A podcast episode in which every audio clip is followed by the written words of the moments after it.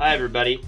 Welcome to Shasad Podcasts, conversations between scholars from around the world who study childhood, youth, and related institutions historically. As an official production of the Society for the History of Children and Youth, you can subscribe to these shows through iTunes or Google Play. Written and visual materials associated with each episode are available at our website, shcy.org. Enjoy.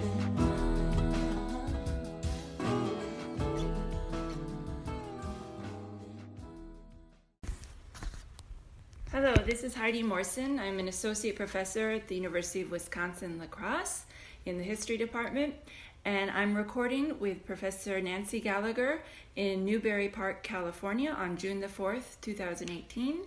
Professor Gallagher is a professor emerita from the University of California, uh, Santa Barbara. And we are here today to discuss my book, Childhood and Colonial Modernity in Egypt, published uh, with Palgrave in 2015. And um, Professor Gallagher will get us started off. So, tell us about the intellectual journey or inspiration that led you to write this book. Uh, the inspiration to write this book um, began years ago when I was actually a high school student, and I traveled to Egypt for a summer with a lady named Ann Kerr, whose husband had been killed in the Lebanese Civil War. He was the president of the American University of Beirut, and he had been killed as a symbol of um, of America. Um, yet she wanted to turn the experience into something that was constructive, that improved U.S. Arab relations. So I traveled with her uh, and a group of other high school students to Egypt in the summer. And we toured the country, and my interest in the Middle East began. And when I went to uh, undergraduate, I majored in French, um, but was interested and always drawn towards North African uh, history and culture and literature, and decided that I wanted to pursue graduate work in uh, something that allowed me to study the area in something other than French. So I wanted to do Middle East studies, which seemed a little bit less colonial in approach. So I went on and did a master's in Middle East studies and then started a PhD in history at the University of California, Santa Barbara. And when I was at Santa Barbara, I was drawn towards um, studying groups in the past that were vulnerable and issues of human rights and who could be more vulnerable actors in history or in any period of time than children. So I began to look at what children's experiences are and have been in the history of the modern Middle East. And that's what drew me to write this book on the history of childhood in um, 20th century Egypt. That's fascinating. Can you tell us something about your main argument and the contribution it makes?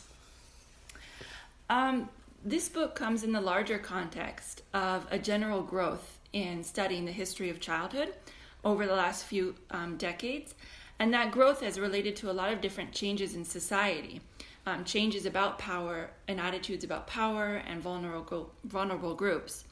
Um, so the history of childhood has actually sprung forth from changing attitudes in society about childhood, um, stemming from such issues as um, postmodernism that started viewing social phenomena as um, socially constructed. Uh, issues like race and class and gender are social constructs, and people then started asking, what about childhood? Well, that must be socially constructed too. It's not just a biological, you know, marker of maturity, it's something that we attribute meaning to. So, generally, the society has become more interested in childhood, and this can be seen um, furthermore in the on this Convention on the Rights of the Child in um, that that has evolved in the last few decades.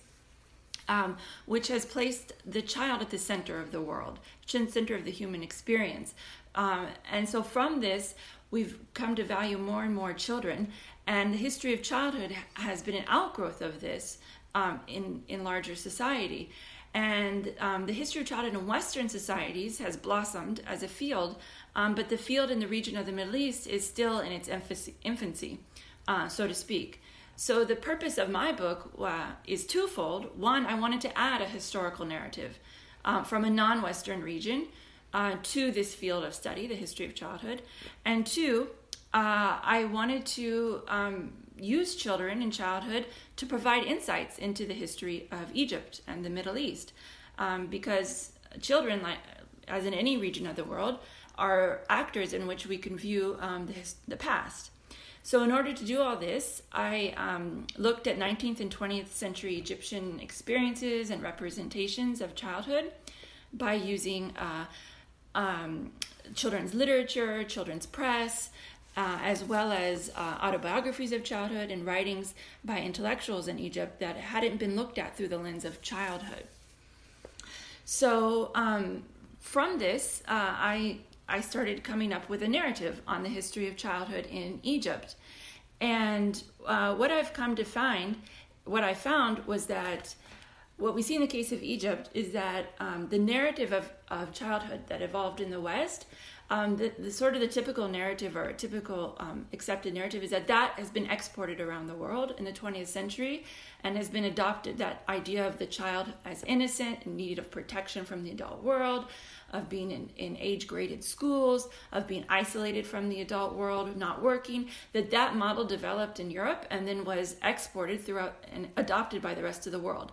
And indeed, what we see in Egypt um, at the at the turn of the last cent- uh, turn of the 20th century uh, was that yes, uh, Egyptian reformers, nationalists, and intellectuals they did encounter ideas about childhood um, during their travels to Europe and studies in Europe, and they were attracted by these ideas um, that were um, um, that we're developing in in Europe.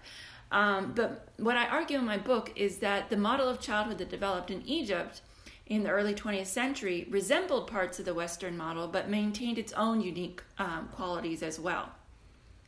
So, the origins of the Western model of childhood are largely found in the Enlightenment, Romanticism, and industrialization. But when we look at Egypt, the justifications and motivations for reforming childhood um, to change to change um, the country and the nation were in large part from resistance to imperialism and colonialism.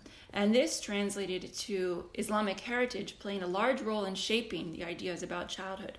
So, what we find in early 20th century is that Egyptian intellectuals were heavily influenced by um, the Salafi movement, which started in the mid 19th century and held that Egyptian identity derives from uh, its Islamic past and that Western liberal ideas can be found in um, Islamic heritage. So, for example, we find uh, the, the, the idea of the Boy Scouts entering Egypt in early 20th century, but presenting the Boy Scouts as an institution that's, uh, in, that's you know, imbued with the spirit of Islam and whose prophet is actually, or who the ultimate scout is actually the Prophet Muhammad.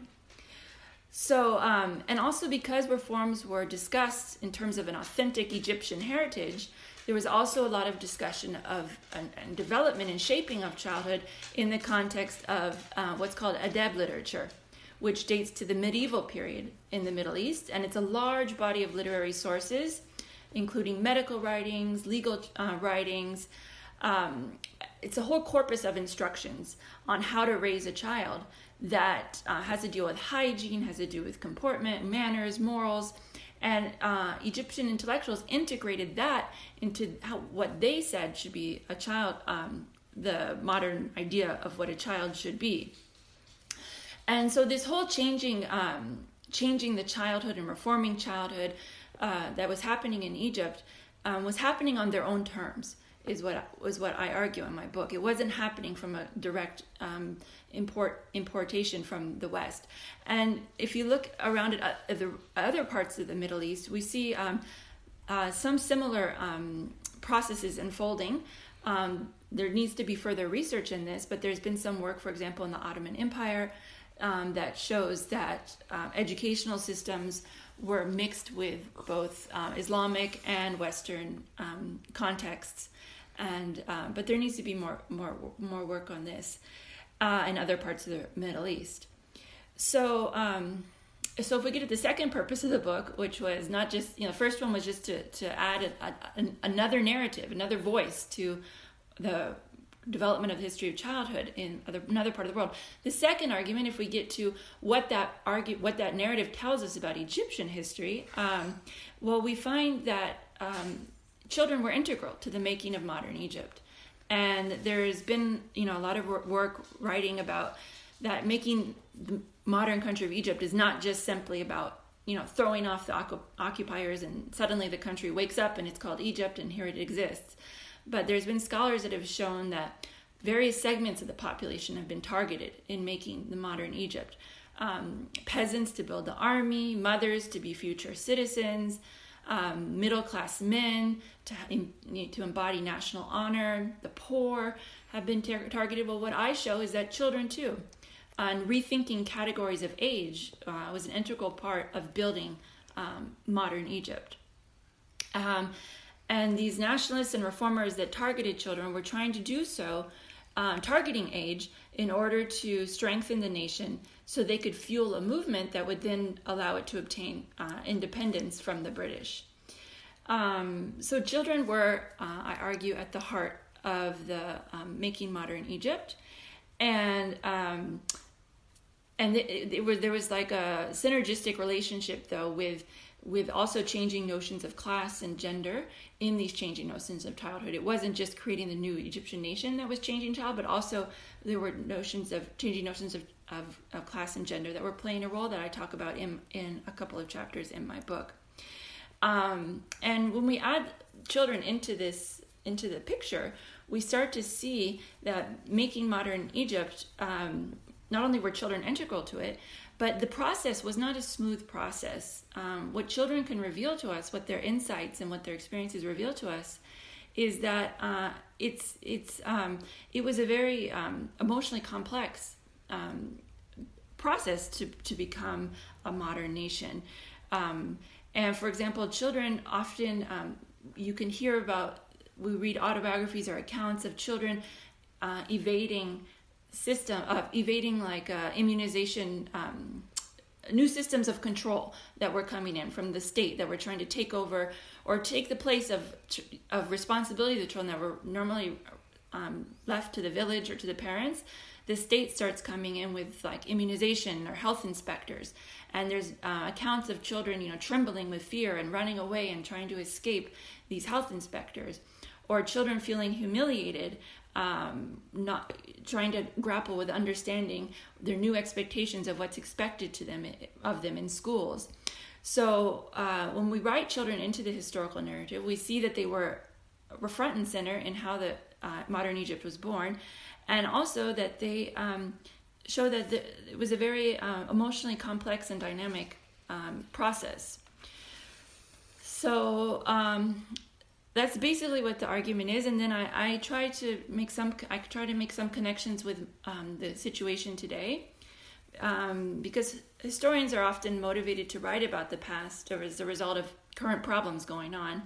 And certainly in egypt right now um, there is um, um, a large large i think it's 40% of the population is um, is could be considered children and um, so children's rights issues are, are important in Egypt right now. And one thing that my um, book reveals is that um, the emergence of this modern idea of childhood, uh, which uh, shapes the whole children's rights framework we have that developed with the CRC in the 80s until now, that it developed in Egypt in a very hierarchical context. Um, because all these changes I've talked about um, of introducing school, of, of separating children from the adult world, taking them out of the cotton fields. All of these changes happened in um, for for at the beginning of the century in um, for the elite, uh, for the illiterate class. So it emerged in the first half of the 20th century, and it set in place a pattern of inequality um, that continues to shape children's rights culture until Egypt in, into, Egypt until today. There were significant changes and advances made in the 50s, um, which I think more research is needed onto, but still the, the very root of the modern um, framework for children and children's rights um, developed for in a very hierarchical framework. Um, and another issue that my book um, sort of speaks to about today is that um, there's a lot of talk about the youth youth in Egypt and the Arab Spring, and um, some people look at the, for example, the 2011 Egyptian revolution as something that was just spontaneous. It came out of the blue. Suddenly, there were these young people that wanted to create a better future. Um, but what we see, like with historical research such as mine, is that uh, yes, while protests can appear fiery and fierce, political activism is in in reality very pragmatic and slow and that changing the children um, through changing a new generation, changing the country actually began. There were previous, many previous revolutions to the 2011 one, and children we see were at the center of nationalist um, discourse um, in the early 20th century. And also, we see that um, you can't just reduce um, these political ideologies of revolutions to being anti Western or anti democracy. It's not that Egypt is against the West and they're revolting. Um, but what we see is that people, starting back from the early 20th century, people want a better future for their children. Um, but they just want it on their own terms. They want it in, in, in, in, in their context um, in which they're, they're living and not just directly imported. What do you think remains unknown or what future research is needed? Uh, I think, as I've hinted at, there, there needs to be more um, narratives on childhood in non Western regions and particularly on the Middle East. Mine was a first attempt, and there's been a few um, people writing about childhood in the Ottoman context, but we need more narratives of what children experienced in, in the past uh, in other Middle Eastern contexts. And we also need to look at, um, within the Egyptian context, mine only goes up to the 1950s, so we need to hear the rest of the story from the rest of the 20th century. And we need to also hear about other categories of age. I look at childhood, but there are other categories of age that, that need to be considered by historians. What about changing notions towards the elderly? Um, what about changing notions towards middle aged? All these are categories that are worth evaluating um, in history. And um, for this future research, um, I think that there's a lot of promise and a lot of hope. And I just actually um, founded um, the Association of Middle East Children and Youth Studies, which is indicative of the um, growing, growing nature of the field of children and youth studies in the Middle East. So I think that we are going to see a lot more more narratives coming out. And this association has um, a couple hundred members on its listserv across the world, and it has an active board, and it has um, uh, uh, active newsletter that it's forming with updates on current research. So there are there there are scholars who are, are going to come forth and, and fill this void. What are you doing now? Uh, right now, I'm working on a few books. I'm working on I'm the series editor for a six volume set with Bloomsbury on the cultural history of youth, and um, this looks at um, youth from a cultural history perspective in its broadest definition. Uh, cultural practices. We look at multiple angles of youth, from ideas about religion to ideas about power to ideas about space and emotion. So that I'm doing, a, I'm a series editor for that. And then um, my other work I'm doing is on Palestinian children um, in the more recent path past. And I have um, two books relating to Palestinian children. One, I'm editing uh, a volume with the University of Georgia Press with the Children and Youth in War series. And in that book, um, I'm drawing together. Uh, I have we have a collection of essays on how children have experienced uh, Israeli settler colonialism in Palestine. And um, the Israeli Palestinian conflict provides a lens to view the way indigenous children uh, experience and respond to violence caused by uh, settler colonialism. Um, so we look at in the volume issues of expulsion, settlements, periodic massacres, uh, what that all means for children in the 20th centuries. And the other part book I'm working on relating to Palestine is my own um, book, which is an oral his- histories of Palestinian children who grew up during the Second Intifada. And in that book, um, I'm looking at the way that trauma lives in people's memories. And um, there are increasing number of children around the world caught up in armed conflict, and it raises an important question for us today: What's the impact of this war-related um, childhood memories on on the children when they become adults. And um, through my oral histories, what I find is that um, as adults, young Palestinian adults, they're not shaped only by that trauma that they lived in and continue, that they lived in growing up. they're they're shaped by many um, factors in their contemporary society that continue to to sometimes cause trauma or relive the trauma, such as the occupation or continued outbursts of um, violence. And they're also impacted by um, the past, the, the, far past, and um, stories of trauma that have been passed on from their grandparents. Um, so, what's interesting is that most of the violence in Palestine um, occurs in children's playgrounds, schools, and bedrooms but we haven't really heard much from the children about how the memory of all that uh, is is living with them and what their narrations of it um, tell us about how they survive trauma. Um, and like I said, what we find is that most Palestinians have a remarkable process of growth from the trauma that they're impacted by. They're able to move on and, and, and, and integrate that trauma into their life narrative and move forward um, um in, their lives but that doesn't mean that there's still not damaging uh, effects of the trauma. Can you tell us what you plan to do next? Uh, after I finish those two books, um, I hope to um, either write, or I hope to write uh, a history of childhood in the Middle East from the 1800s to present, just a general overview of of childhood in across the whole region. Um, I'm also interested in looking uh, returning to some work I started on the Egyptian National Circus uh, and um, probably using oral histories again there um, to to um, understand what the circus in Egypt tells us about uh, modern Egyptian history. That's fascinating. Thank you very much. Um, thank you.